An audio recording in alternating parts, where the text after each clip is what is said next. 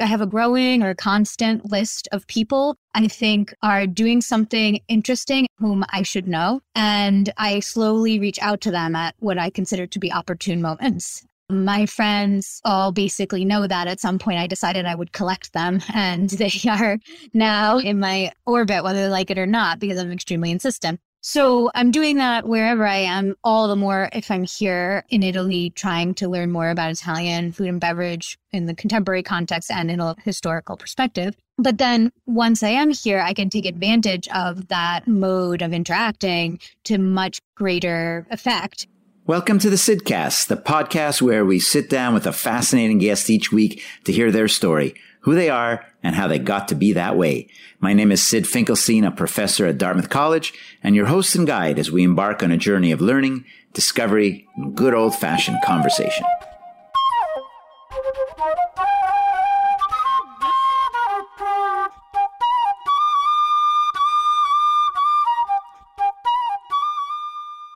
Welcome back to the Sidcast. This is Sid Finkelstein, and this is episode 121, the second to last of season 3, as well as the second to last in my As It Happens series that I've been airing to wrap up the season in a new way. As a reminder, the idea behind As It Happens is, well, often in a podcast when you talk to someone, or actually in any conversation, there's one long stream of information and background. All kinds of things get smoothed over and make sense, and that's fine. But with As It Happens, I'm talking to interesting people 2 or 3 different times, months apart. And at the end of each segment, we talk about what we're going to talk about in a few months and what's going on, what might we expect to see and not see and learn and not learn. And so we kind of see the zigs and the zags. We kind of see things as they're happening in real time. And that's why I call it As It Happens. In this episode, we talk to Danielle Callegari, a professor in the Department of French and Italian at Dartmouth College and a counselor of the Dante Society of America. We're going to do this 3 different times. This episode is different in a couple of respects. First, my guest is a professor, an academic. Well, of course, that's not all that unique in that I like to bring professors who are doing particularly interesting work to you and talk about that. I mean, Jerry DeSilva, just back in episode 108, September of this year, who talked about why do humans walk on 2 feet? If you listen to that episode, really, really interesting and pretty important question. Patricia Hannaway, way back in season 1, episode 13, May 2019. She's a professor and a graphical and computer artist at Stanford and at Dartmouth, and she worked with Peter Jackson on Lord of the Rings. Peter Jackson's particularly in the news lately because he did the Get Back series on the Beatles that's been airing on Disney+. Kevin Hand, who's working now on a NASA mission to Jupiter's moon Europa. Eric Foner, who's the famous Columbia history professor and an expert on the Reconstruction era in America. Peter Winkler, the mathematician and puzzle master. I mean, you get the picture. But this episode is different in that Professor Danielle Callegari is just beginning her career. And that's really interesting because how does anyone begin a career, craft a career, figure out how to stand out and be recognized for her accomplishments? How do you navigate the academic maze on the way to tenure? Even why would anyone want to do all of that? I mean, this is interesting, and I'm excited to bring you Danielle's story while in the relatively early stages of her career. The second thing that's different, at least with respect to how most people think about academia and maybe how most people think about their own careers, is that Danielle is not only building her career, she's building her brand. And I like that. I like that for the lessons it yields for everyone who's trying to do the same. I like it for the insight that, in fact, every one of us needs to build a brand, to take control over that process. Otherwise, we leave it to others to define who we are and what we stand for. And that's just not a smart move. And it's kind of an existential way. You know, it's not appropriate. If we don't decide who we are and what we stand for, who will? Answer, plenty of others. And we can't let that happen. And Danielle is really in the first steps, even with lots of accomplishments, early days in doing exactly that. This issue happened to me. I probably talked about this somewhere along the way in a previous episode or elsewhere, but I started my academic career at the University of Southern California, a fantastic school then and now. But I was typecast as a researcher, and I was the guy that was going to publish in top journals, and that was it. But I wanted more. I didn't have the chance because senior administrators and professors at USC didn't want to give it to me, didn't want to give me that chance to spread my wings and have a bigger impact. But in reality, the truth is, I didn't do enough to make them give it to me. And so I don't blame them, I blame me. I needed to ensure that they understood what I wanted and why it was a good idea for them and why it was a good idea for me and to go for that. In the end, I had to leave my job at USC to accomplish the goals that I wanted. And while it worked out really, really well for me, the enduring lesson that stays with me from that long ago episode of my life is that it's up to each of us to raise our hand before anyone is even asking. And that's what Danielle is doing. For Danielle Callegari, that means engaging in several related activities. From her own podcast, she's the co-host of Gola, a podcast on Italian food and beverage culture with Katie Parla, to building relationships with artisans, farmers, innovators, winemakers, and other foodies in Italy, which can be leveraged in all sorts of ways, some of which we'll talk about here and in subsequent episodes as well. All the while publishing and researching, spending countless hours in libraries, writing and developing new courses and experiences for her college students. Her teaching and research focuses on Italian literature and food and beverage studies. Her first book is Dante's Gluttons, Food and Society, From the Convivio to the Comedy, and it's forthcoming from the Amsterdam University Press in 2022. So as you listen, you may want to pay particular attention to how Danielle is building her portfolio of activities, all of which are related to the core of what she cares about: Italian history, Italian culture, and Italian food. Okay, so our first conversation took place on March 24th, 2021. Here it is. I'll be back with a few quick comments after this segment. Here's Danielle Callegari.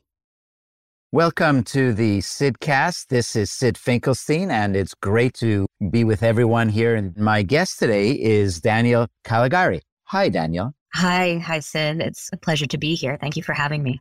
Well, I'm happy you're doing it. It's exciting. You're a new professor at Dartmouth in the Department of French and Italian, I'm not sure the formal name, French and Italian Studies, perhaps. And actually, you're talking to me now in this first segment from Sonoma, which is going to be a foreshadowing of some of our conversation.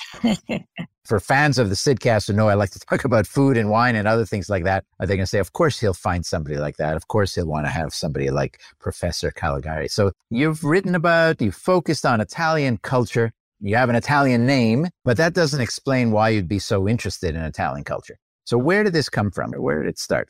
It's a good question, because even within the world of academia, there aren't that many people who are pure Italianists, as they would say. And I do have a PhD in Italian studies, so it is a little bit of a niche within a niche. And I actually started as an undergraduate studying journalism and just was taking languages alongside that as a natural addition and sort of appendix, and found that I was pretty taken with them. I was studying more rigorously Spanish at first, and then I decided more or less on a whim that I would study abroad in Florence. It just seemed attractive, as I think. Doesn't sound like a hard sell. Go ahead. Exactly. So, and I went to Italy, and I had the expected reaction, falling in love, et cetera, et cetera.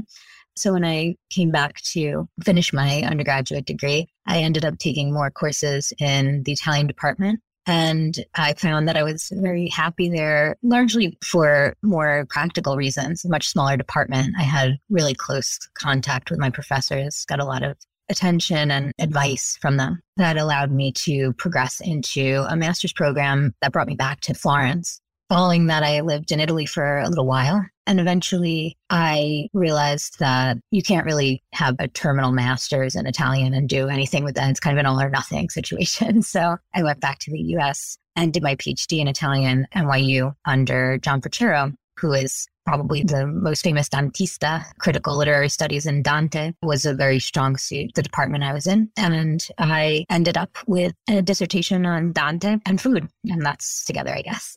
Yeah, exactly. So did you grow up speaking Italian? No, I didn't. I'm kind of typical Italian-American, Irish-American blend that you find in the New York metropolitan area. And I have my father's side last name comes from a family with mixed Northern and Southern Italian heritage, but no one in my family was speaking Italian anymore when I was growing up. There was the general pride in Italian culture, but not that same closeness. And I was the first one to study in a more serious way and to take up the language again.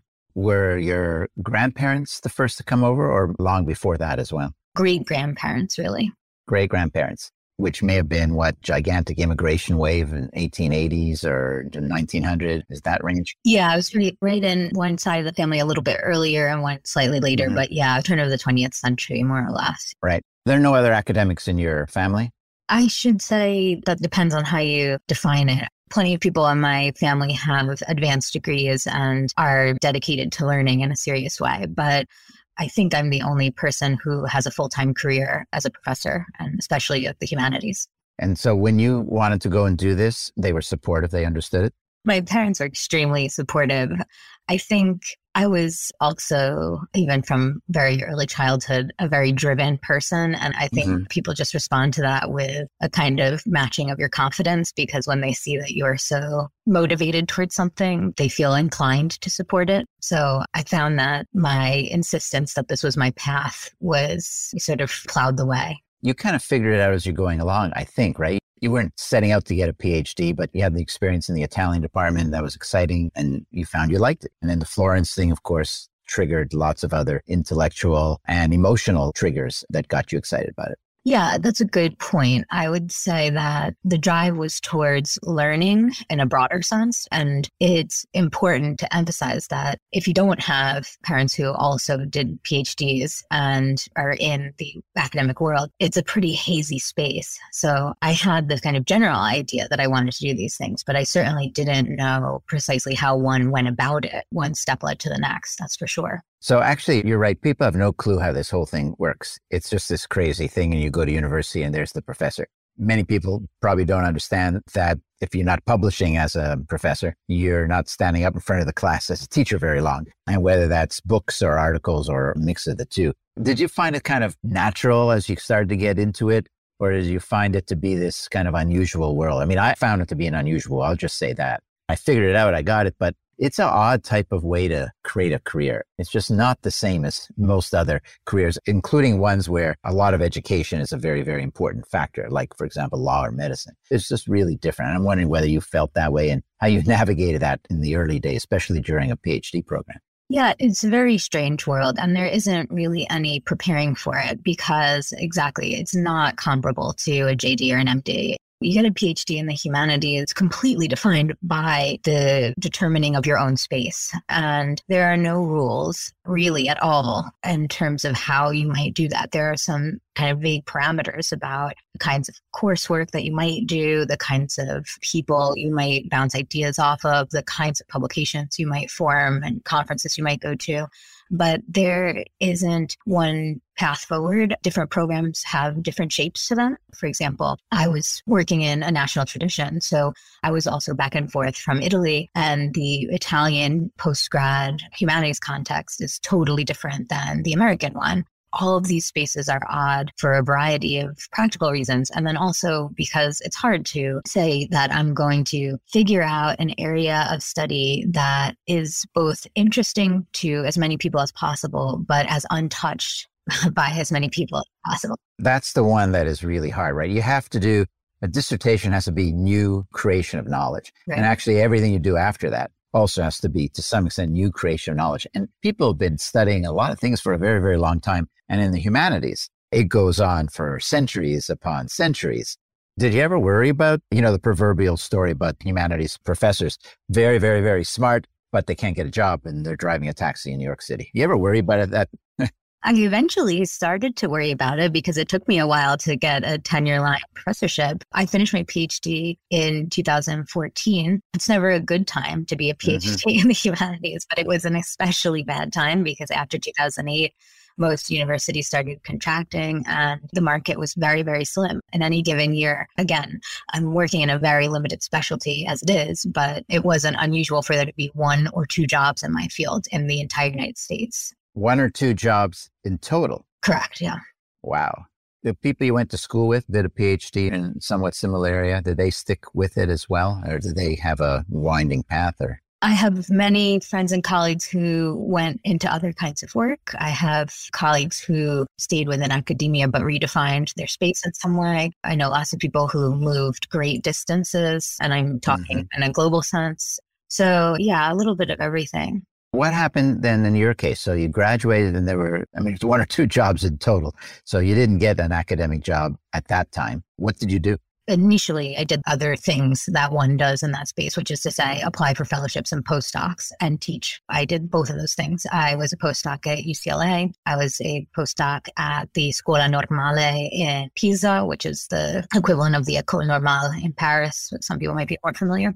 I taught at a few different institutions, mostly at UC Berkeley, also at UC Davis. And then I added a component that is non-traditional, which is to say I started working more in earnest on food and wine studies, particularly getting wine education credentials and beginning to both teach and consult in wine. And did you do that as a hedge in case the academic career kind of petered out? Or would you have done something like that anyways because you're passionate about the entire field? I think it's both. It was something that I had always wanted to do. It was something that I had always had a passion for. Obviously, you don't start studying wine at a distance. You know, it's not. Yeah, that would defeat the purpose. Yes. Right, exactly. On the other hand, I was very much hedging. I was doing all different kinds of work, waiting to see where the chips fell. People in that situation that are working as adjuncts and other part-time jobs, it's not easy. You don't get paid a lot and you have no guaranteed employment and you're going contract to contract. I mean, that's what you were doing, right? Yeah, absolutely. It's very stressful. Most of the time you don't have benefits. Most of the time, as you said, I mean, contract to contract could even be semester to semester occasionally. Mm-hmm. Doing freelance work on the side, I would, if I got to write some copy for Wine Spectator, that could often buy me the same amount of security as a 2-course load, which is in theory a full load at a major university. So it was difficult to maintain that, even though I was very passionate about my research as well. It's really amazing. There is a 2-tier system and there's a gigantic difference. And there's so many people that are very, very smart and capable, but there are not enough jobs in many areas, in particular humanities, but I think across the board to some extent. And you have to craft a career, cobble together things, and then start to figure out what you want to do. But you landed at Dartmouth, so you have to explain how that happened. And this after several years, right? Yeah, I was planning on staying, really settling on the West Coast, if one can say that. I expected to have regular teaching gigs there with the relationships that I had at the UC campuses. And if you're interested in food and wine studies, it's, again, not a coincidence that I was in Northern California. I'm here again, largely for those same relationships. So I had a space that made sense here. And then Dartmouth opened a job in the fall of 2019. And some of my colleagues reached out and suggested that I throw my hat in the ring because it was a job that was very much outlined for a person with my particular profile. And I learned from colleagues at Dartmouth that they were very interested in me. And then I went through the typical academic interview process, which includes a series of initial interviews followed by a campus visit, which is usually 2 or 3 days long. And everybody are interviewed by the dean and the chair and a variety of other colleagues. You give a public lecture, you teach a class, et cetera. And then I received a call from them about 6 weeks later that they wanted to offer me the job. And we had just been locked down in a pandemic. After a long time of hedging and doing a lot of different work and a moment in my life where I was pretty confident I was probably not going to go full speed ahead into a traditional academic position, I ended up with one of the most coveted and most traditional of jobs for the formation that I had in terms of my education. It's amazing, actually. I mean, you must pinch yourself. You ended up in an Ivy League school after paying a lot of dues and trying to figure things out. And then, of course, the irony is the pandemic hits. But in the scheme of things, you've worked your way through it. You must have been so excited when this hit. Yeah, I was very excited. It was very special. As you mentioned before, an important thing to kind of keep in the backdrop, I had a lot of colleagues who had to completely pivot. Mm-hmm. I was one of them, and then things fell into place. Yeah. You wrote a book on Dante. That was your dissertation, I guess, that you made into a book. Mm-hmm. That's right. So maybe I could ask you a few things about Dante. First of all, who was he? So you certainly can, not least because it's the perfect moment for this. It's the 700-year anniversary of Dante's death, and tomorrow is the major celebration day within that year. So it is Dante time right now. Wow. And so tomorrow is March 25th, 2021. And so there's celebrations or, well, everything's kind of limited what can be done, but there are events and activities related to, it's 700 years? Yeah, 1321. Yeah. So Dante was a poet, first and foremost, an Italian poet. He is widely credited with creating the foundation for the Italian vernacular, which is to say Italian as it is spoken today is the Italian that Dante proposed in his works. There are many, but the most famous of them is the Divine Comedy. The Divine Comedy is a poem about a pilgrim, also named Dante, who travels through hell, purgatory, and paradise or heaven. You've taken an interesting angle on Dante as far as I could tell, because you're talking about food. And your book, for the title, is still Dante's Gluttons? Yeah. Until my publisher tries to fight with me over the next couple of months, but I think it's going to stay Dante's Gluttons, at least that part. So a quick tangent on what you just mentioned. It turns out publishers think that their geniuses are coming out with book titles. It doesn't matter how many years you spent doing the research, doing the work, you show up and they think, I think it's a game, really. They think that they've got it better. It's happened with actually two most successful books I've written both times. And I have to give the publisher credit. I think he improved the titles in my case. But Dante's Glutton's a pretty good title as far as I can tell. Thanks. I hope so. I think they'll like it. When things come together, I think they'll see that it suits. It is an unusual angle for Dante because Dante, being this sort of looming and important, capital A, author, is someone who is not usually approached through any of the kind of material studies angles, you'd say, you know, things like food and fashion are just not the kinds of approaches that academics would consider to be worthy of Dante, in addition to worthy of our attention. As I mentioned, the thing that made Dante most famous and the reason why people continue to study him and read his work is his contribution to a kind of theophilosophy through his poetry, a kind of answer to what happens to us in the afterlife and how we should behave in this life as a result or in response to that. Food doesn't seem to have a place there in a very literal sense, right? We're talking afterlife, we're talking about the bodiless time. I found it to be, on the contrary, something that was very natural as an approach, because my feeling is that Dante remains accessible and approachable and worthy of our attention because he is very human. And he has interests and uses language that responds to or takes up the kinds of things that continue to bring us pleasure or that are quotidian and universal at the same time, food being the first and foremost of those. So you focus on food and society. So what's the thesis? What's kind of the punchline? That's not a good word to tell any academic, punchline, but this is an audience, and I think punchline people get. Thesis we get nervous about, but it's the same question. As also publishers was like, why should we care, right? And so the purpose of the book is broadly to introduce a field that is pretty hermetic to a larger audience and to create a broader conversation. More specifically, it is to demonstrate how Dante used food to communicate theories of community construction and the way that we interact with each other and continue to either thrive or undermine that through gestures of nourishment and through the meanings of foods. A quick example that I often get is if I say to you, I'm going to have champagne and caviar after we get off our call, I didn't say anything about my class or my status or the money that I have to spend, but in fact I have. So foods communicate in a shorthand very quickly certain things about who we are or who we wish to be or what we wish others to see in us. And that's something that Dante uses very often. That's interesting. And I guess it's true, right? Especially I'm thinking about ethnic groups that have certain types of ethnic food and they're labeling themselves, and not in a bad way by any means, just in a very, actually most of the time you're not even thinking about it. And you're labeling yourself as, well, I'm whatever I am and this is the type of food that I eat. You're talking about class now. And I think champagne and caviar is a good example. Is that something you focus on a lot then, kind of social strata as determined or as hinted at from Dante's discussion of food? Yes, very much. It's a lot about hierarchy, distinction, boundaries that we set or that we try to lift between ourselves and others. And as you said, there are groups that are defined more obviously to us and that we define ourselves as ethnicity, faith, geographic location, historical moment too, if we want to sort of broaden those ideas, race, gender, etc. But then there are ones that are less obvious, that are a little bit more subtle. And surprisingly, food often is one of the spaces where we can tease out those subtleties. That actually makes a lot of sense. I mean, food is the one constant over history of mankind.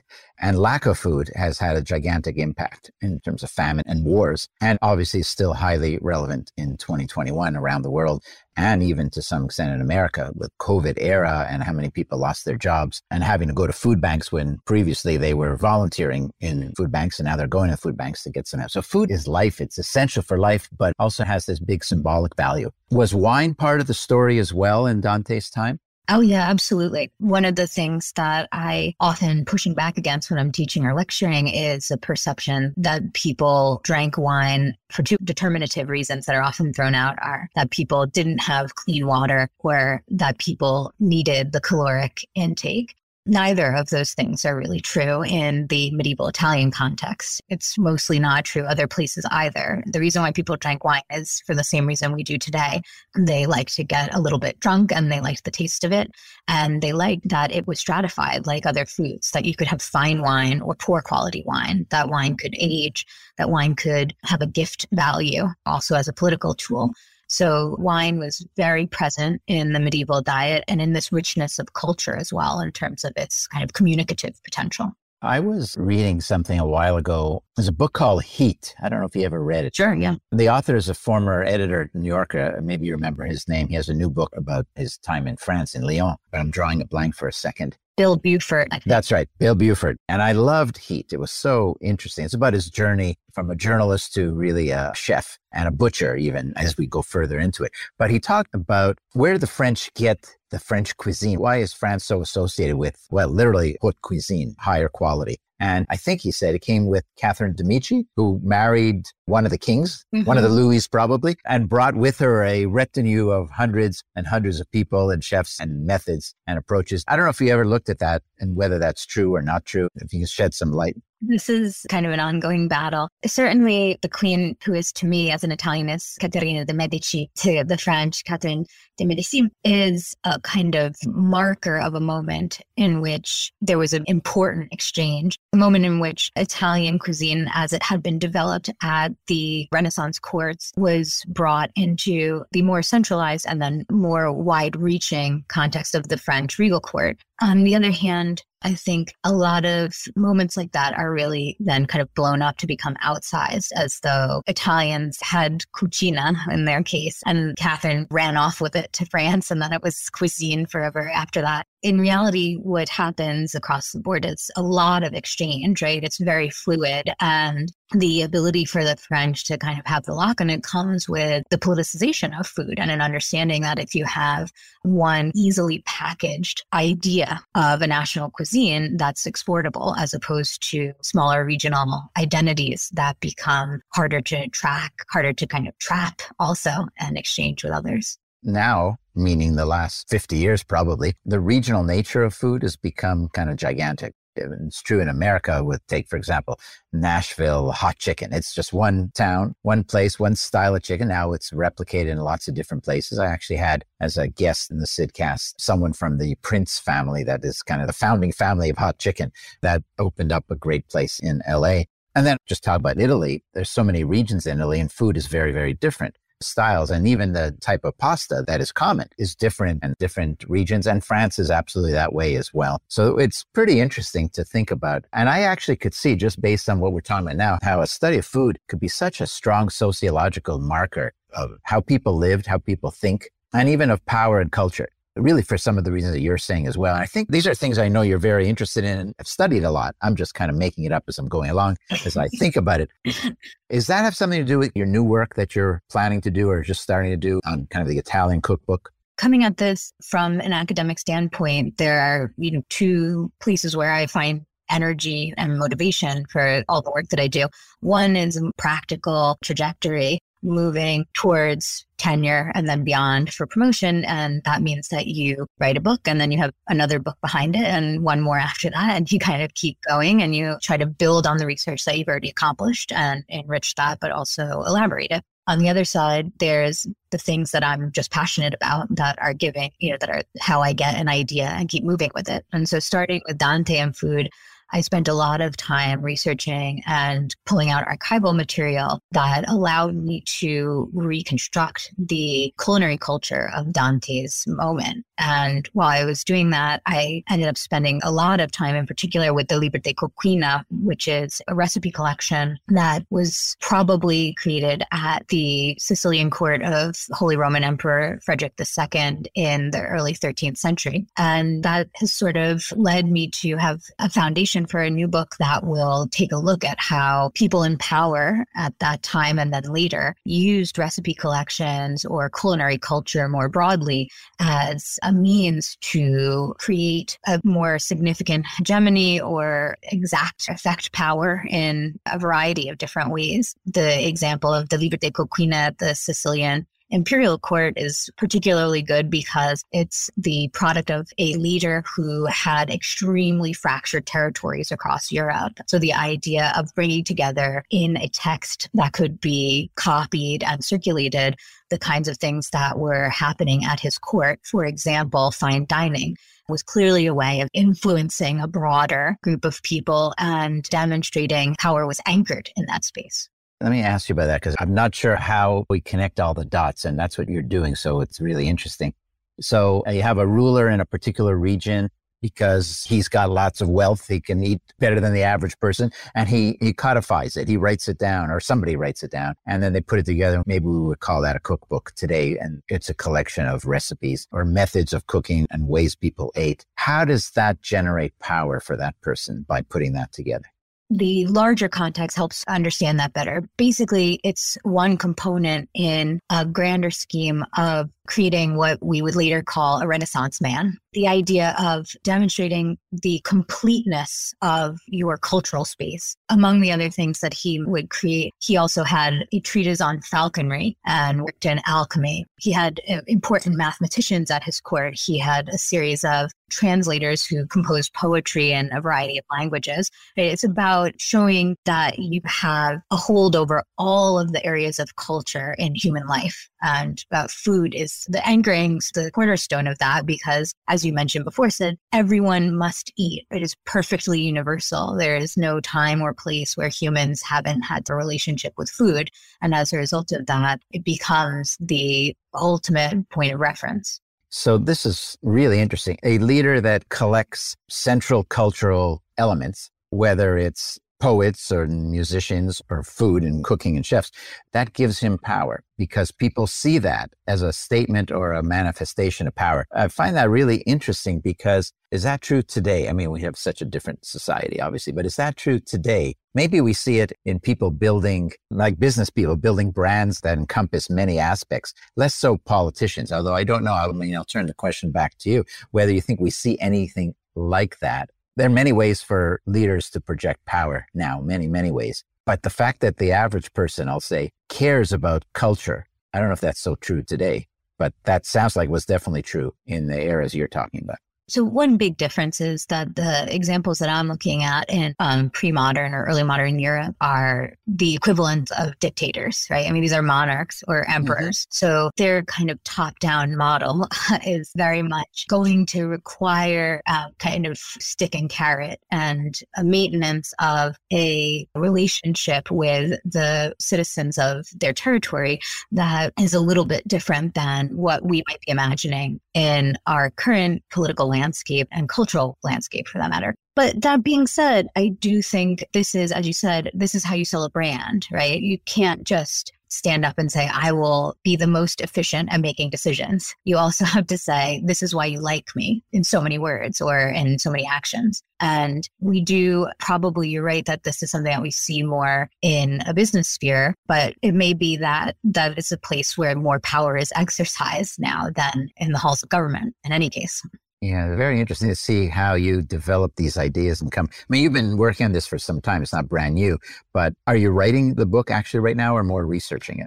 I'm in this kind of a typical in-between academic space where one book is nearly done and that's getting ready for press. So that's going through revisions and I'm reviewing a variety of pieces of the book that have to get done after you've done all the academic work, the research part of it. So that's on one side. And then on the other side, I'm researching the new book. The book on cookbooks and power will be really the focus of my attention over the summer when I expect to be back in Italy. Again, pandemic notwithstanding, we'll see how things move ahead. When I expect to be back in Italy working on the raw data collection. So that will be very much a time where I will get back into libraries and archives, pulling out information, reading a lot, and trying to create a convincing argument with evidence behind it in a kind of more scientific way. So maybe we'll check in with you next, maybe in Italy in the summertime. Hopefully you'll be able to go there. I think the prognosis is good as we sit here at the end of March, and we could check in. And you know what we're talking about? We talked about this earlier before we started recording, but what we're talking about is, Danielle, you're kind of creating your own brand. We just talked about brand a little bit, but you're kind of creating your own academic brand,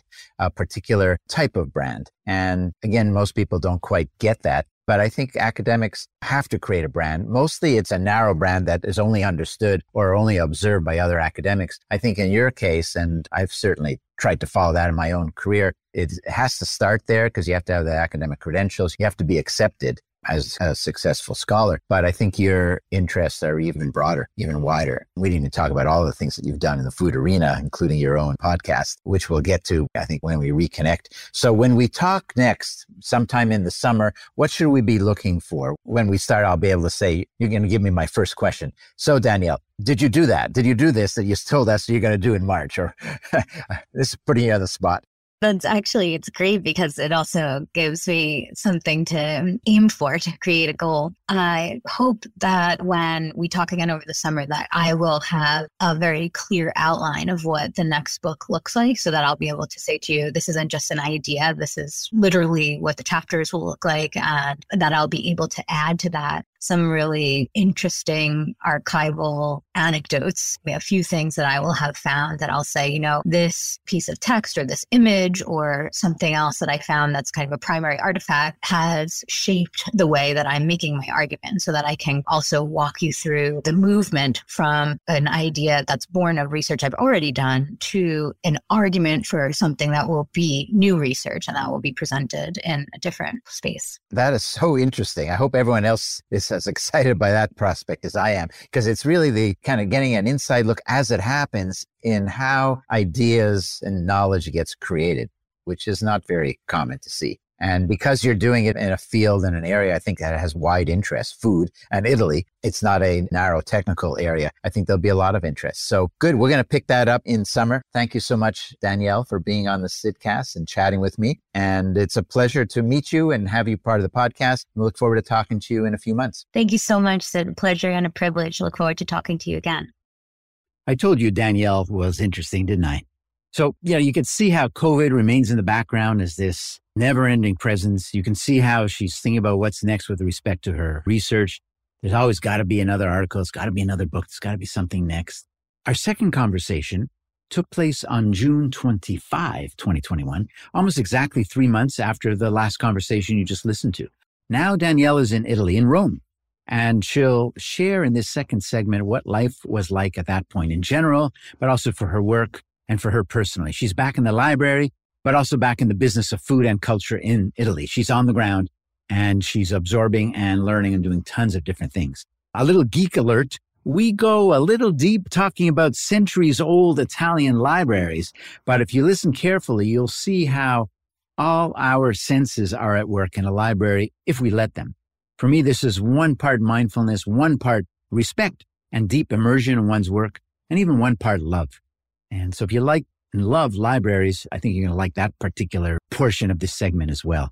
The other thing I want to say is that this brand building, platform creating approach to building a career will really be on full display in this conversation.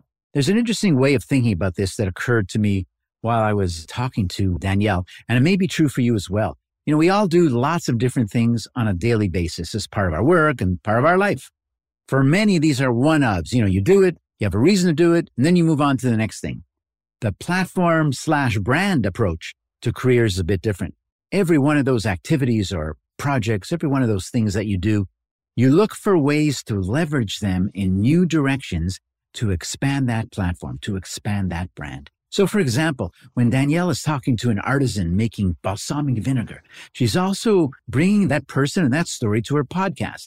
She's creating connections for her students, whether in-class guest speakers or project sites or just examples of something she wants to convey. And she's building a repertoire, expertise, a set of relationships that many others may find valuable and interesting, like TV productions, Stanley Tucci's TV series on Italian food currently airing on HBO, tourists who want to travel and experience what she's learning, and even research, where there's research examples, ideas, and sources. That same little balsamic vinegar artisan interaction now gets exposure to multiple streams of influence through Danielle, which they value and which many others will value. And for Danielle, at the center of the network, she's the gatekeeper who makes it all happen. Okay, let's get back to the second segment of As It Happens, talking to Danielle Callegari, June 2021. Welcome back to the Sidcast. This is Sid Finkelstein, and I am back with Danielle Callegari. Hi, Danielle. Hi, Sid. Thanks for having me again. It's good to have you back. Now you're somewhere else, though. You are in Italy, and you just got there not very long ago. We are now the end of June 2021. So how did it feel to be back in Italy in the emerging post-COVID time? Well, it feels exciting, but strange. It was very important for me to get back, both to continue with my academic research, but also, as you know, and as we've talked about, I do a lot of work in food and beverage culture beyond the university as well. And being outside of Italy for close to 2 years meant that I was also out of touch with some things that were happening. So reinserting myself has been fantastic. And while it's a sign of the very difficult period that's just passed, the quiet is kind of spectacular. I'm in a Rome that is far less populated than usual at this time of year, and I've really been able to enjoy it as a result. And that's because there's not a lot of tourists, right? Yeah, almost no Americans at all. Wow, imagine that. And how about from other major countries like China? The majority of people around who we would classify as tourists are actually other Italians, by far the largest group, and then definitely seeing other Europeans around, French, German, Spanish, a little bit of smattering from other places. I've heard some non-American English spoken around, but on the whole, it's one of the first times in at least the last decade that I have been in Italy over the summer, and most people around me are Italian. We'll look back at this time, this summer probably, as one of the golden eras for those who are willing and able to travel, probably all over the place, because ordinarily Italy, France in particular, are overrun with tourists from around the world, especially in the summer. When you landed, were there quarantine restrictions? How did that work? I took a COVID-tested flight, Delta, Alitalia, CodeShare, coming through Atlanta. So I took a COVID test 72 hours, or had to be within 72 hours, day or two before my flight. I took a test and got my negative results back. I arrived at the airport with that, as well as my vaccination card, although that does not allow you to skip testing just yet. It will shortly. Upon arrival at the airport, I had to be tested before I could access my gate. Once I received the rapid test turnaround at the airport in Atlanta, I boarded and flew to Rome. And upon landing at Fiumicino in Rome, I had another test administered, waited for the results of that. Once that had been confirmed negative, I received a document attesting to as much, and then I was allowed to go on my way. No quarantining and no further restrictions to my movements here. Did it take a long time to get the result in Italy when you landed? No, not at all. Actually, the setup at Rome was fantastically smooth. I was really impressed. I knew they were doing a good job in general, and I've heard as much, but I landed, I think, about 9:30 a.m., and I was sitting down in my apartment in the center of Rome before noon. So it's about as good as you can get. That's as good as it gets. Actually, it would be slower than that if it was a busy tourist time. Right, exactly. Yeah. Are people wearing masks on the street? Yes, absolutely. We're going to see an end to that particular rule coming next week, I believe. However, not only are people expected to wear masks on the street here, they are very much adhering to it. You'll see most people doing that. Most places are still limiting the amount of people inside. People are still fairly respectful of distance. It's slowly unwinding right now. Numbers are good in the sense infection rates are very low right now, and so there's not a particularly risky moment. But it's also true that vaccination numbers are still relatively low. They're improving rapidly, but there's still a lot of unvaccinated people out. So you will witness, I think, here for a while longer, people observing some of those protocols still. Enough about the COVID chat. Let's get to really fun stuff. So you're in Italy to do research. You're going to be leading student, part of the Dartmouth student program, I guess, in the fall. And then you have all kinds of other activities that you're doing. Let's start with the research. I know it's early, and so you haven't spent a lot of time in the library yet, but I want you to tell us what the library looks like. It sounds like really impressive, and I want to know about it. So I'm working in a few different libraries right now because I'm finishing my monograph. So that means it's kind of a roundup of all different sources, double-checking things, following up on footnotes, etc. And so the options in Rome in that case include the Biblioteca Nazionale, which is a central library in theory, if not always in practice. Every single book published in Italy, a copy must be sent there. It's like our Library of Congress. And then it also has a substantial collection of rare books and manuscripts. So that's a good place to go, especially for critical literature. If you're working in Italian studies, it's a big old, to Americans, it seems old. It's actually way newer than the other libraries I work in, but it's just a kind of more straightforward center for information. The other places I go, which have the rarer texts in them, include the Vatican Library, and then next to that, the Archivio Segreto, the Vatican Archive.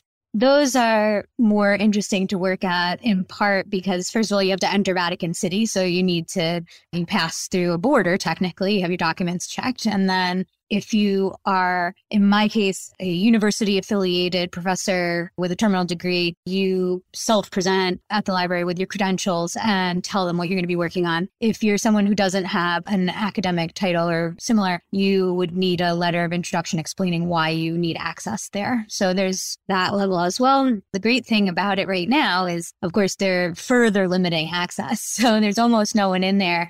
And these are vast, cavernous, beautiful, high Renaissance buildings that are filled with some of the rarest and hardest to find texts ever created on the continent. Wow. So when you're in a library like that, do you feel the history around you? Does it permeate into your body as you're reading and thinking? Or it's just, okay, that's the context and I'm doing my work. It's a little bit of both. It's hot. It's Roman summer. I mean, there are parts of the day where I just think, oh my God, I'm going to try really hard not to fall asleep on my desk. And then there are other moments that feel very exciting also because I have both in the Vatican Archive and in another library that I worked in often in Bologna, which is a beautiful ancient library that was famous for having the anatomical theater where Michelangelo studied, for example. I've found things that I didn't know existed and that no one knew existed that fit into my research in a very special way. And then that's the kind of Indiana Jones moment, right? That's funny. Old libraries are just wonderful. You feel the century sometimes and you could just immerse yourself. And even if you had a nap, which is legit, your students are going to be happy to hear that as well. You have to keep from falling asleep in the Roman summer. And that's okay. They're allowed to know that I'm a human and I occasionally get tired. There's just something great about that. And maybe you do it a little bit more because of the nature of your research, but still, most of the time you're not there. You're whatever you're doing or you're in the U.S. So yeah, I think it's great to feel. Does it have a particular smell, these libraries? You know, the smell of old books or something else? Oh my God, yeah. Keep in mind, there's basically no such thing as an open stack library in Italy. There are a handful of newer libraries where you can work like that, but most libraries are treated kind of like an archive and the librarians handle the material for you and you make requests. So the space is a little bit different. Most of them have really magnificent reading rooms and then you have your materials delivered to you. So it depends in part what side of the building. I mean, if you're at the Marciana in Venice, for example, it's right at the edge of Piazza San Marco.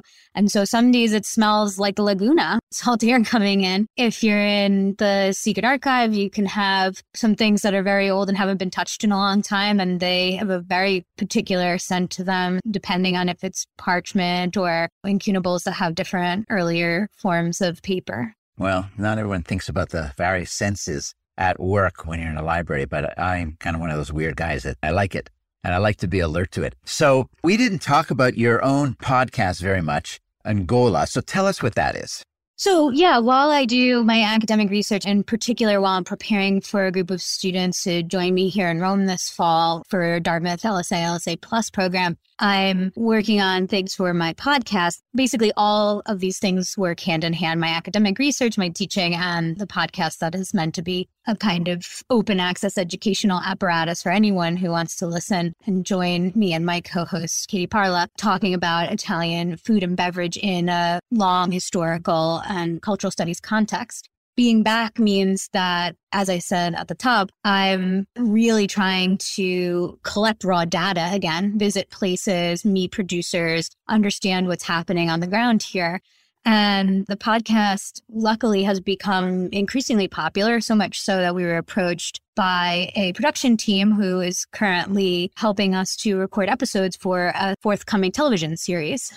That means two things. One, that we'll have a new and wider platform, but the other is that we have been doing even more research and more interviewing and just moving around than we normally would, because we are expected to deliver content sooner and with greater profundity than we have before. So that means that since I got here, I've been down to Calabria to visit a very, very small, totally non-interventionist natural winemaker. I was in Sicily finding out about soil types on Etna while it was erupting. I was in Abruzzo meeting a winemaker who prefers to think of himself as a farmer, because he does indeed operate a full top-to-bottom farm that includes apiaries and head of cattle and et cetera, in addition to their old vines. I stopped at a famous pizzeria in Campania. I've been jumped up to Florence to check out a couple of new places there.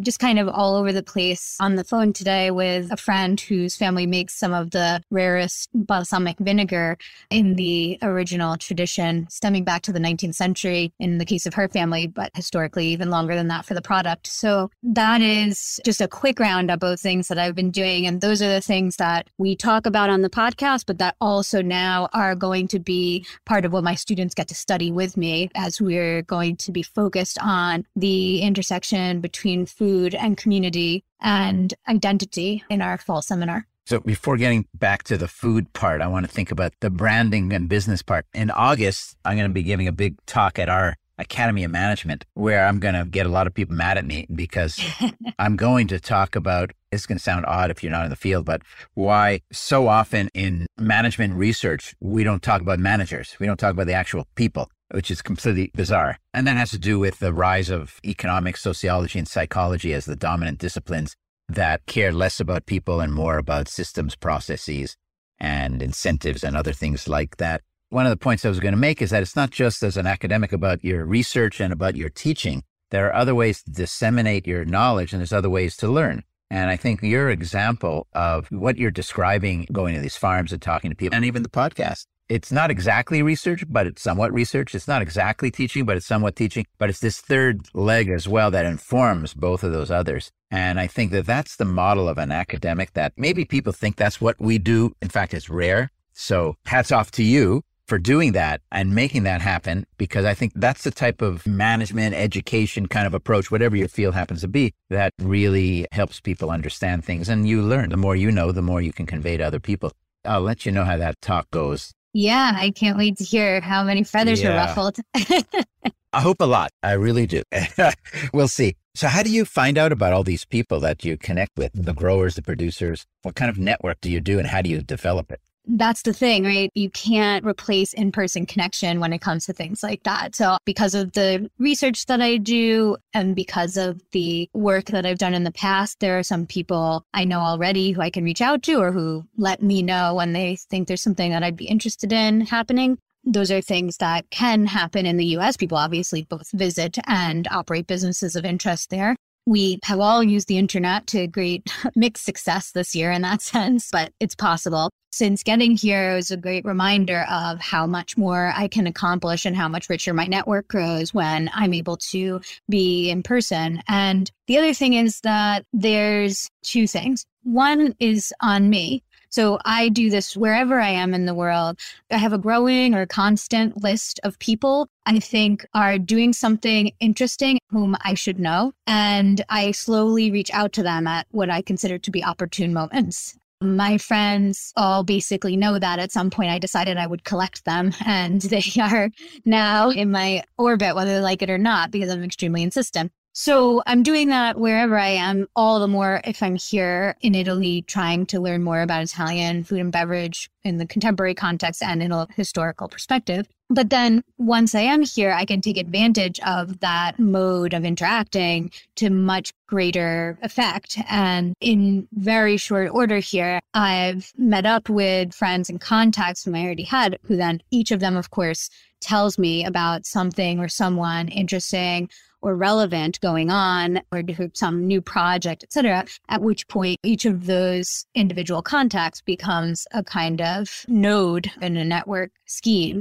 So I had dinner at a friend's restaurant who's a very interesting young chef who's been experimenting. The experimenting part is fun and interesting, but more importantly, who operates a restaurant that's about complete transparency and working directly with the people who provide all of the products in her kitchen and understanding labor practices behind all of that. So I got to catch up with her, have a lovely meal with her, hear about what's going on then. But then, of course, she pointed me towards each of the producers she's currently working with and why she has chosen. She let me know about an event that's coming up where I'll be able to meet several people all in one space because they'll happen to be in Rome. She will be working with me to create a day-long event with my students where we will go with her to the wholesale market to purchase items for that day, go to her kitchen, see how she prepares for service that evening, and then sit down and eat the meal that was prepared, discussing why certain choices were made. In a couple of hours, I basically did what would normally take me months to organize from a distance. Yeah, it sounds like those types of experiences for your students are going to be unbelievable. The trick is, what do you get them to do in terms of assignments and their own intellectual development? It's not hard for everyone to hear. That's fun. I'd like to do that. But you're a teacher. So do you have an example of kind of an assignment you're planning or thinking about in that regard? Oh, absolutely. Everything that we're doing outside of the classroom goes hand in hand with what we're doing inside the classroom. So our seminar starts in the ancient world with Petronius and the Satyricon, reading about banquet culture in the ancient Roman context and talking about things like social order, soft power, economic viability. It's a place that we start and we outline all the ways in which food culture become something that communicates much more than what's apparently on the surface. Once we've done that, we then also work together, the students individually, and then we as a group outline several questions that are going to drive us and that we'll return to both while we're on location and while we're together in our seminar room. Then we move ahead from there. So each week we move a little bit further along chronologically up through the high into the late Middle Ages, Renaissance, early modern Italy,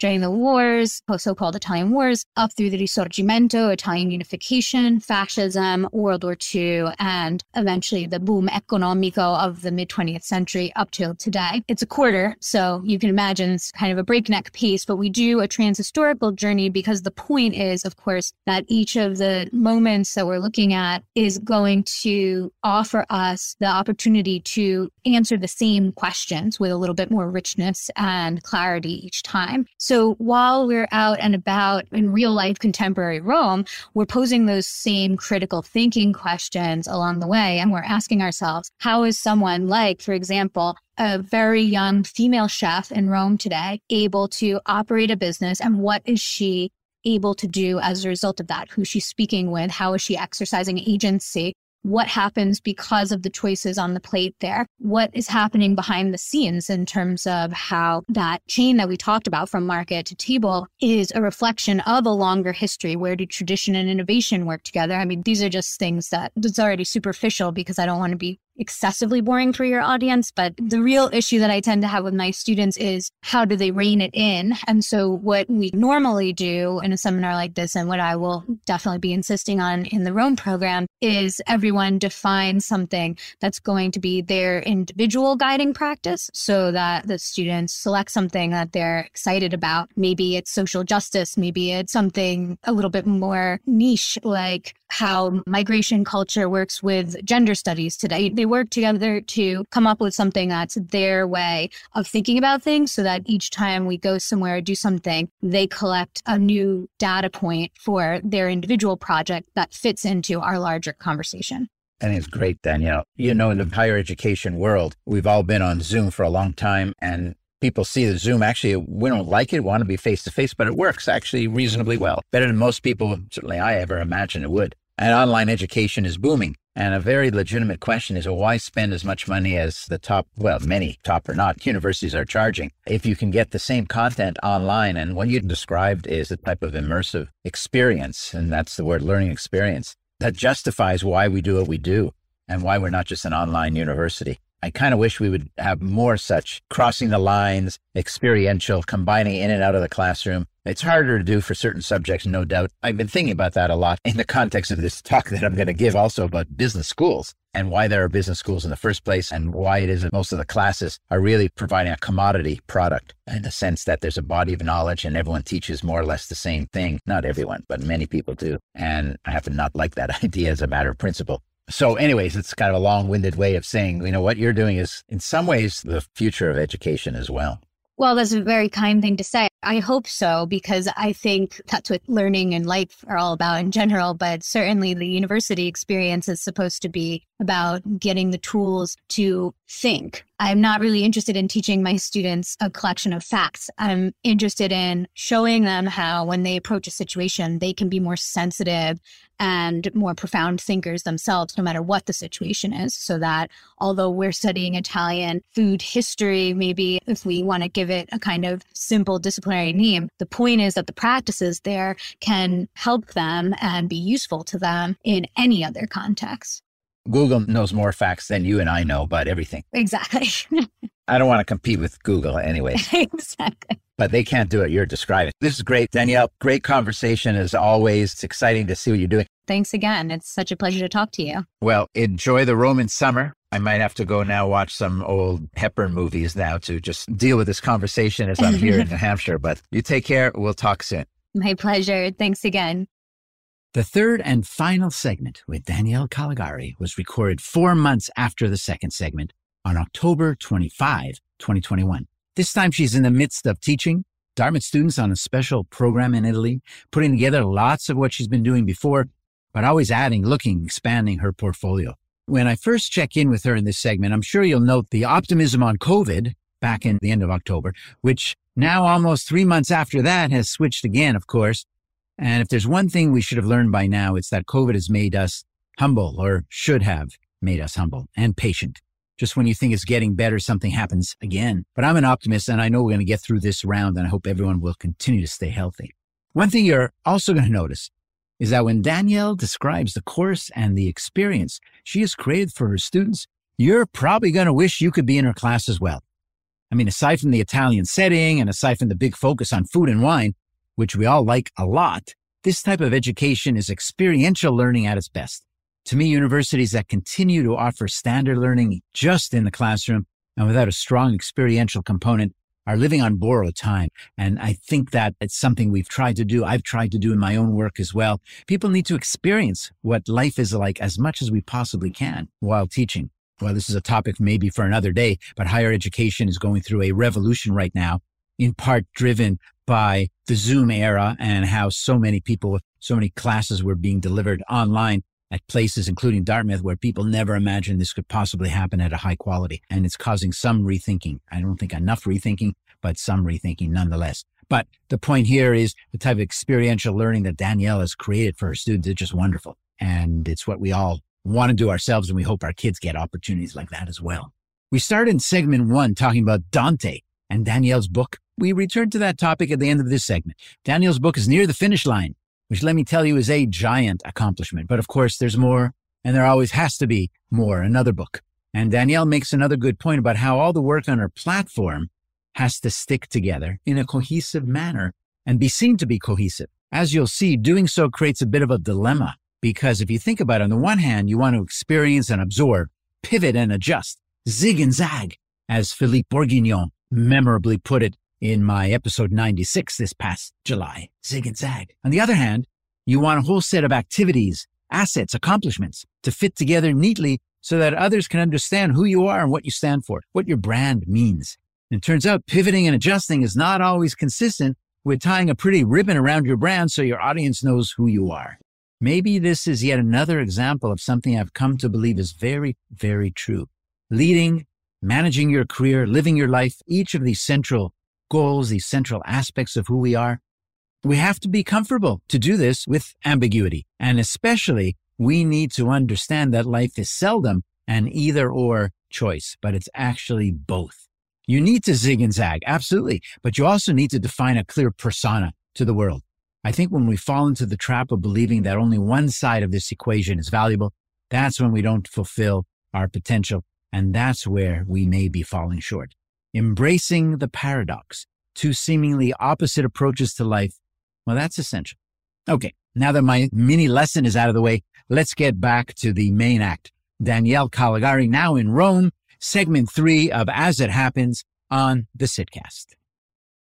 Welcome back to the Sitcast, Danielle. Thanks so much for having me, Sid. My pleasure to be here. So this is round 3, and you're in Rome, supervising and working with a bunch of Dartmouth students and doing all sorts of other things. First of all, how are you feeling? Like, you're feeling good? You're feeling happy about everything that's going on there? Yeah, I'm very happy. It's been a very intense program because we're working under kind of peculiar conditions, and also everyone's, I think, just a little bit more manically energized than they might normally be because it's the first time doing significant travel and moving around for everyone who's here. Of course, things keep changing a little bit here and there all the time, so we're also adapting in any given moment. But on the whole, it has been absolutely wonderful to be back in Italy, of course, both for my own experience and the fact that it's a big part of my life and research, but especially because I get to lead this group of students who have been studying Italian and expecting to come here and have this experience, but who were sidelined for more than a year as a result of COVID.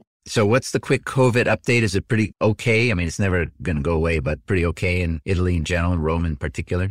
Yeah, things are pretty good here. Vaccination rates are high, case numbers low. People are very respectful on the whole. There's a pretty straightforward protocol, we could say, in general, that has been implemented across most of Europe. If you want to be indoors for really anything, you show your green pass. And if you are unable to get vaccinated or choose not to, you are required to be tested minimum, I believe, of every 3 days. Sometimes it's even more frequently than that, depending on the kind of work or interactions you have. So the feeling is, I think, one of general safety and well-being. There are cases going around as anywhere, but vaccination rates being high and people conforming to requests from public health officials has been good. Have the tourists come back to Italy? Yes and no. You know, it's funny because, of course, having been here for a little while when there were almost none, really noticed their presence now that some people are coming back. But I know that in terms of statistics, things are still not nearly what they were in the past, and certainly not going to really bounce back significantly probably until next summer. If we imagine a time where people start really planning in advance to travel again. Did they start the COVID booster, the vaccination boosters there as well? Yes. As of right now, so far as I know, it's limited to people of an advanced age and with compromised systems. But yes, yeah, boosters are here. Okay, so your students are like crazy excited to be there. I'm sure they are, especially given all these students had signed up or expected to be doing this program a year ago. Is that right? Or most of them? Yeah, depends on the student. Some of them had all manner of other plans in place as well. So they're kind of rewriting their personal course of study now as a result of having had about 18 months of either things being totally canceled or limitations to movement. But the group of students who have been waiting for about a year to get here. So all of them are extremely enthusiastic and engaged in terms of their study of Italian. So it was an especially important moment for them in cementing that pursuit. Yeah, that's just something that's so much fun to teach and lead young people, students that are totally into what they're doing, isn't it? Yeah, it's fantastic. And these are talented students to start with.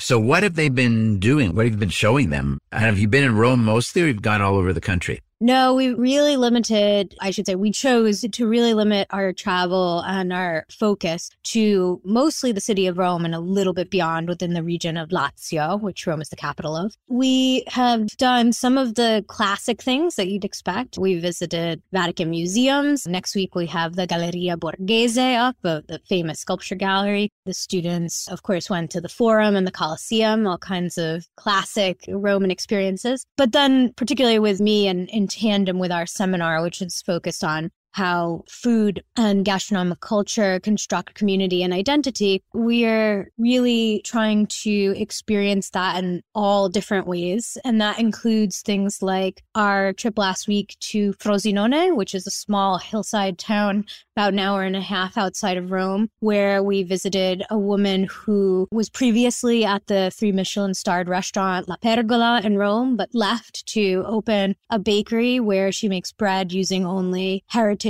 grains and only the kind of most traditional methods of production. And then we visited a historic pastificio, a place where they make pasta using the equipment first developed just after the Second World War, when Italians began eating pasta in large quantities for the first time. I know people think of pasta as profoundly and historically Italian, but in fact, most of the peninsula did not eat much pasta at all or really have a relationship with it until the 20th century. So what happened actually just on that brought pasta to become the classic Italian dish? And it wasn't before. That's amazing. So most of Italy doesn't grow wheat very well. So white wheat pasta is expensive and wouldn't have been part of a diet, for example, especially in the north where polenta and rice are mostly used, or in the center of Italy, much more you see bread stews. If you've ever been to Tuscany, those will be familiar. So the south, the deep south of Italy had an amount of wheat that could sustain a regular pasta diet. But because wheat was so valuable on the greater commodities market, it was not usually something that people would keep for themselves. What happened after World War II is known as the boom economico, or major explosion in economic growth that developed a middle class in Italy for really the first time. There are different ways that we can unpack that, but suffice to say that it's a moment that coincides with general prosperity, people getting refrigerators and cars, the kinds of things that we associate with the mid-century development across the European continent and the West. And that's a moment in which people began to buy foods that were once very special to have on the table or that would not have been accessible otherwise. And so pasta eating really explodes in the 50s in Italy. That is really a surprise, as you alluded to. Certainly for me, because you watch these shows, like we may have touched on Stanley Tucci's show. I think been one of the advisors on that show. And he's visiting these out-of-the-way places, and they're making these incredible pasta dishes. And it's the way it's been made by my grandmother. But I don't know if that's true, if it goes back. It doesn't go back 100 years, does it? Mostly not. Maybe as far as the generation that most people are talking about, which is people born in the 20s who came to the U.S. in that last wave around the world in between or during the world wars. So the students had a chance to see a family still making pasta in the way that particular moment gave life to it. The end of that day was spent at a family-owned historic pharmacy where they still produce some of the most traditional liquori, or a bad translation is liquors into English, but really the extractions of roots and botanicals that were understood to have a place at the dinner table after dinner with digestive drinks, but also an important role in maintaining health. So we tasted through some of their distillates made with things like gentian root or teriyaki, in this case, foraged by the family directly and then produced in a way that they've been doing it for at least 5 generations. Wow. So what was the student reaction to that? Because that's different. All of those experiences. It's been great because it has been an opportunity. This is something that I work on when I'm teaching all the time. And I think it's an important part of the pedagogical strategy at Dartmouth in general, which is, you know, how do you apply what you're encountering or experiencing in the classroom outside of it and in the broadest way possible. And so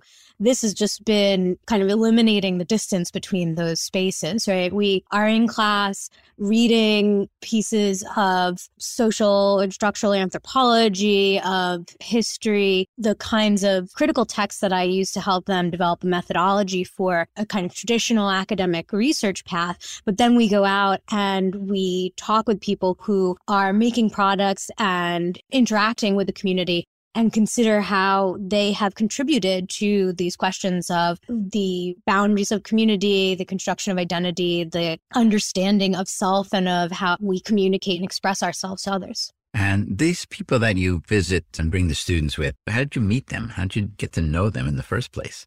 Well, two ways. One is that, speaking of Stanley Tucci searching for Italy, my dear friend and frequent collaborator, Katie Parla, who takes Stanley around during that episode in Rome, is also our go-to guide here. So she has worked with me to find the kinds of contacts and the kinds of places that dovetail with what we're doing in the classroom. And beyond that, my personal network of contacts as someone who works in food and wine as a contributor to outside publications and to things like a podcast or other television or et cetera, et cetera. I tap all of those people and ask them if they would be willing to share what they're doing with the students. And often they're not only willing, but extremely enthusiastic about it because, of course, their hope is that the work that they're doing is seen that way, although sometimes their clientele is not necessarily quite as engaged or aware as they might want them to be. So having students who are prepared and who are being really thoughtful and really focused in that way is something that they're seeking all the time and are really happy to be able to take advantage of. There's more than these three people you talked about, or places that you visited.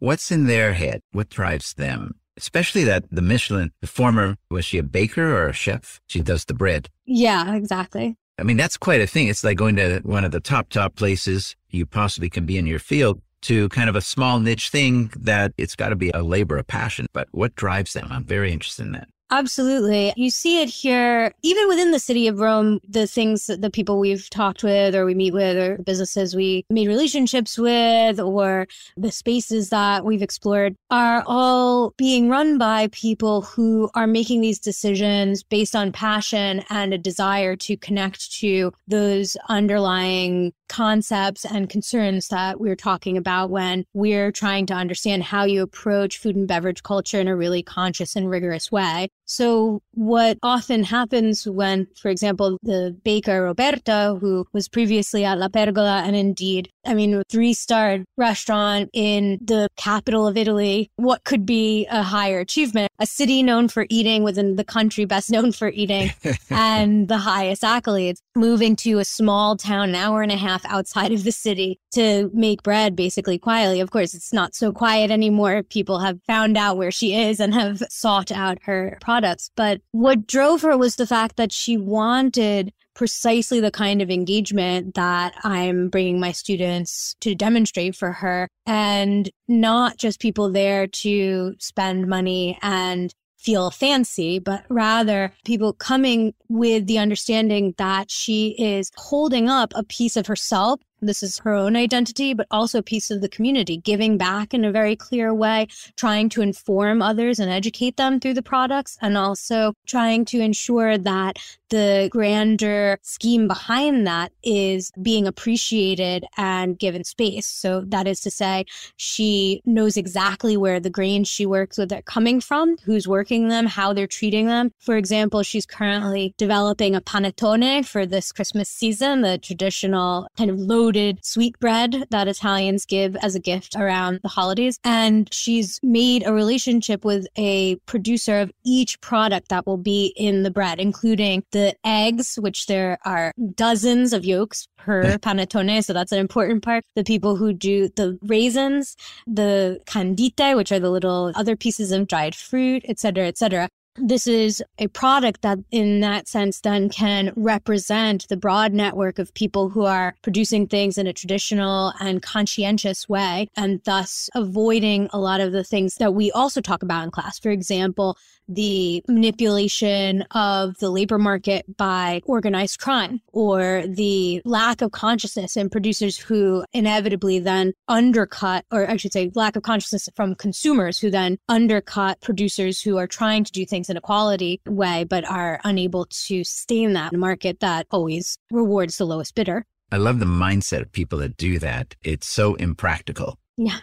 And so it's beautiful, actually. Switching gears a little bit, I know you were at Etna Mountain and they had a big eruption, volcanic eruption as well. Can you describe what you were doing there and what you saw? Yeah, absolutely. So in fact, before the program started, while I was in Italy on my own for a bit, I did some traveling to lay groundwork for future programs, and expectation that the next time I'll be back with the next student group and all those to come in the future will be doing more traveling, visiting people who are working with food and wine and spirit in all different kinds of contexts, kind of broadening our lens. And so I spent some time in Sicily, where I have relationships with several wine makers who have rejected any kind of industrialization in their practice and who complete cycles of maintenance of the biodynamic environment and the biodiversity of the environment that they are producing within. And so I went to visit my friend Salvo Folti, who makes wine at Ipinieri. He's a famous winemaker who made wine at several other properties before moving on to his own much smaller and more circumscribed project in Milo, right at the top of Etna, and happened to arrive just at the tail end of a very substantial eruption, which covered the better part of that side of the mountain in black ash that really looks like as though several inches of snow had fallen, only black.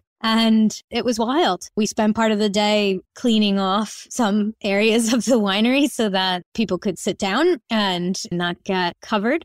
We explored some of the soil together and talked about how this affected the composition and what his expectations were for next year's growth as a result of that. I had to leave a little bit earlier than anticipated because it started to rain and I needed to get down the mountain before there were ash slides. Ash slides. Yeah. Oh, my goodness. It's a very interesting experience this time. Yeah.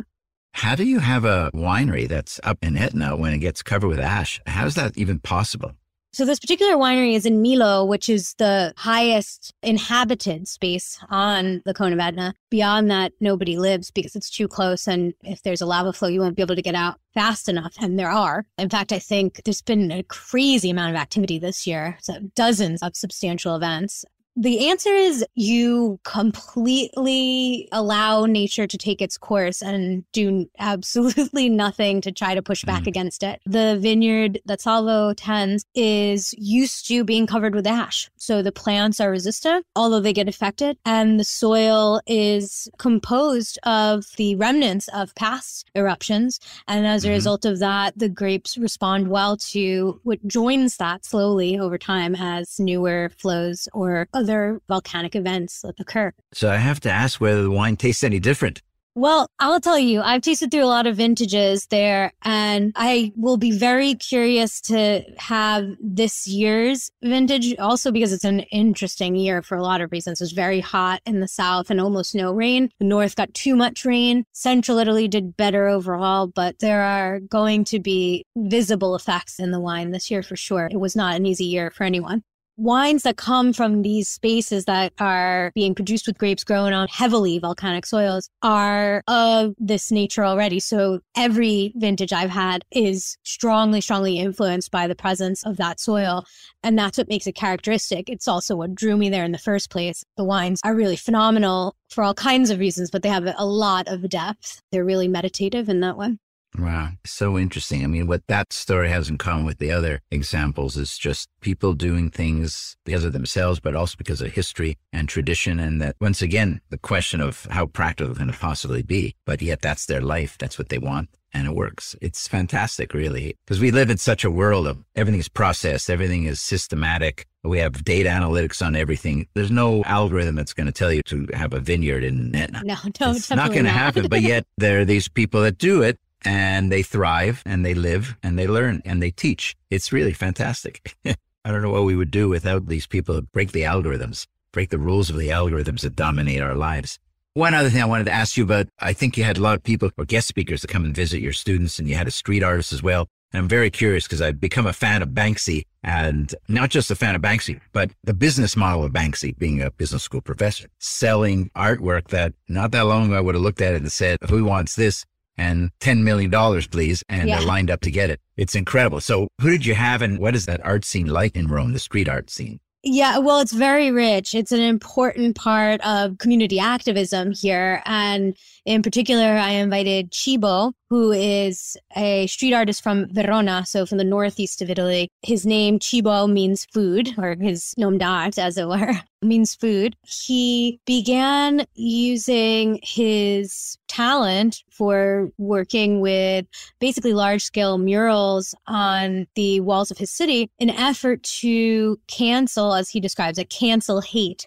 What that means in practice is he identifies places where far right-wing groups have tagged walls with signs of hatred, as he interprets them, typically swastikas, sometimes fascist symbols. Occasionally, there's, as you can imagine, a robust iconography. Rather than simply covering them, he chooses a food item that somehow connects to this specific space that he has located and creates beautiful art that, again, speaks to that community, right? So that is something that the people who live in that space are not only pleased to see because it eliminates the unfortunate influence of groups who are provoking violence or that are provoking violence, but also in turn brings them some pride and joy in seeing something that represents who they are in their community.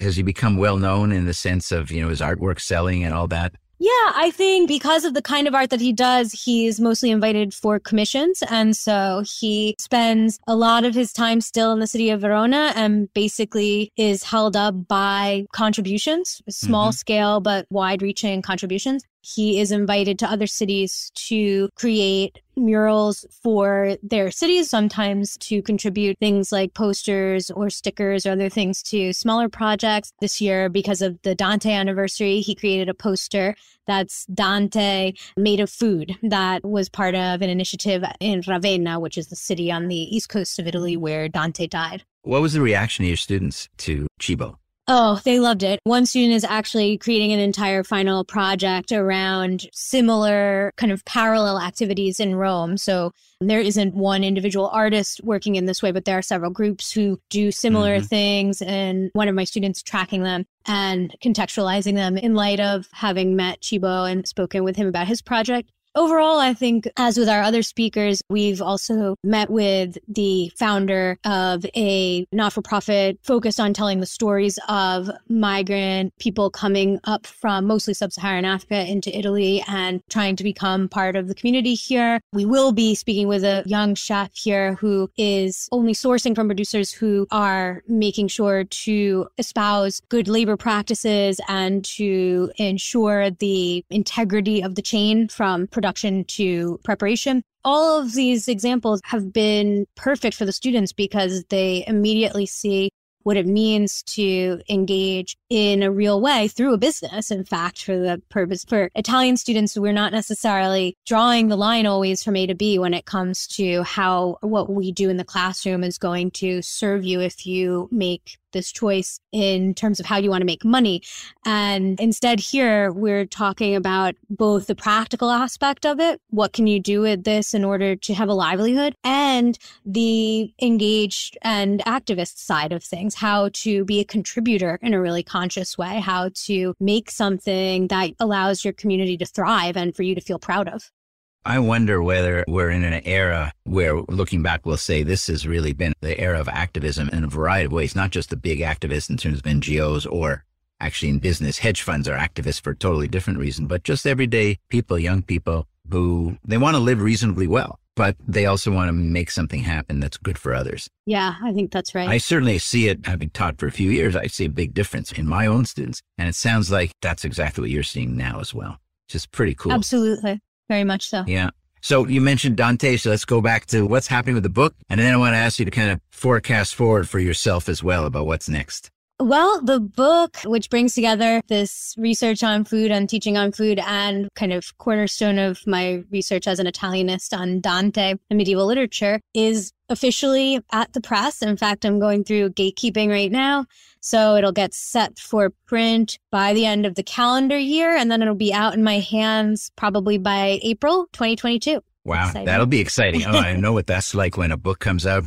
It is, of course, a little bit anticlimactic because you've been working on it forever. Yeah. And then it finally comes out, but still there's something great. And then when the publisher sends you a box of books that you could send to your closest friends and family and yeah. supporters, that's a nice thing. That's a really good thing. I'm looking forward to that part of it. Also, because many people have helped me and supported me along the way. So I do yeah. look forward to being able to show them that something came of it. Yeah.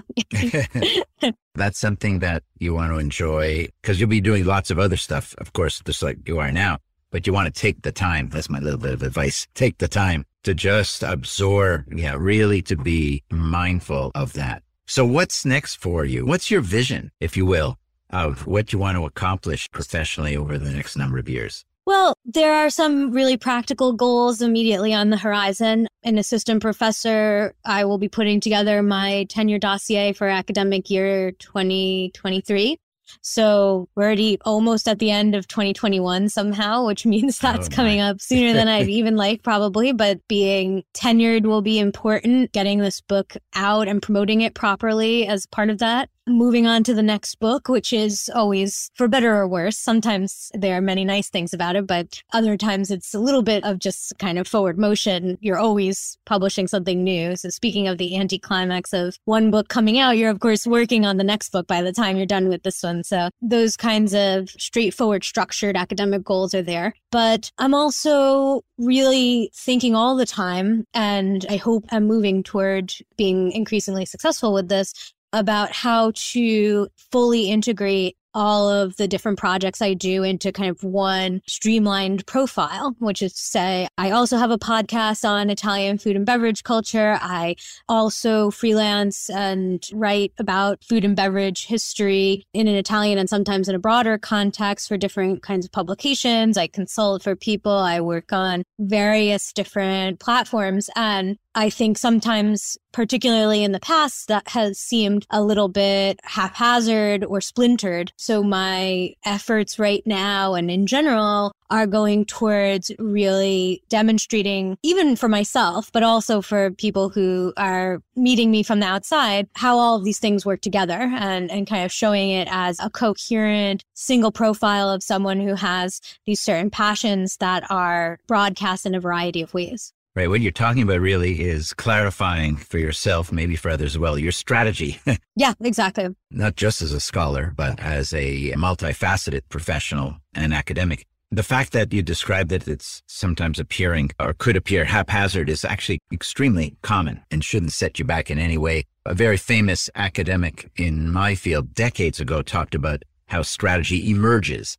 That it's very rare to have people sit down and deliberate and say, okay, here it is. Let's just go execute on it. I mean, I'm sure it does happen, but it's the exception to the rule. Strategy is much more emergent. The other thing about strategy is it's happening whether you know it or not, which means it's really good to take control of it in the way that you're describing. You know what I mean? Because whatever you're doing, people read into that and see that, and they have in their heads their vision or their view of you as a person, as a scholar. So why not try to get control of that?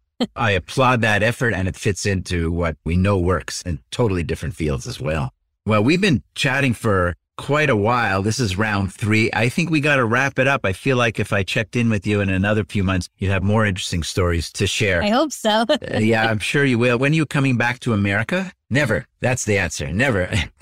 No, I will come back towards the end of the calendar year to see some of my family and friends, and then to begin teaching again in Hanover in January for the first time for me in person, because I joined the faculty at Dartmouth while COVID was still, unfortunately, at a peak and we were fully remote. And then I came to Rome for our first quarter with in-person classes. So January 2022, I'll get to teach on campus at my new institution for the first time. So I'm really looking forward to that. That's kind of amazing, isn't it? That this is kind of what a modern career looks like in the era of COVID. Well, that'll be great. I want to thank you for being on the Sidcast 3 times running now for our 3 mini episodes that we'll put together. And I think people are going to get to know who you are and the work that you're doing. I think it's going to be very exciting to share and that you're able to share your story with my listeners. Thank you so much, Sid. It's been really such a pleasure. I really appreciate it.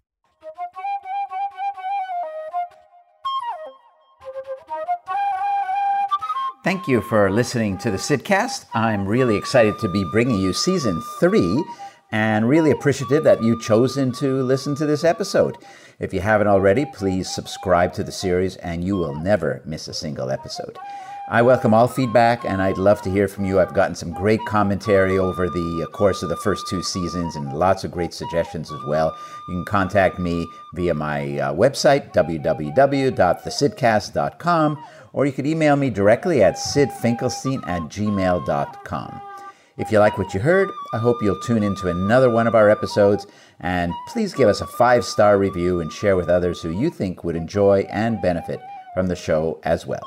The Sidcast is produced by the Podcast Laundry Production Company.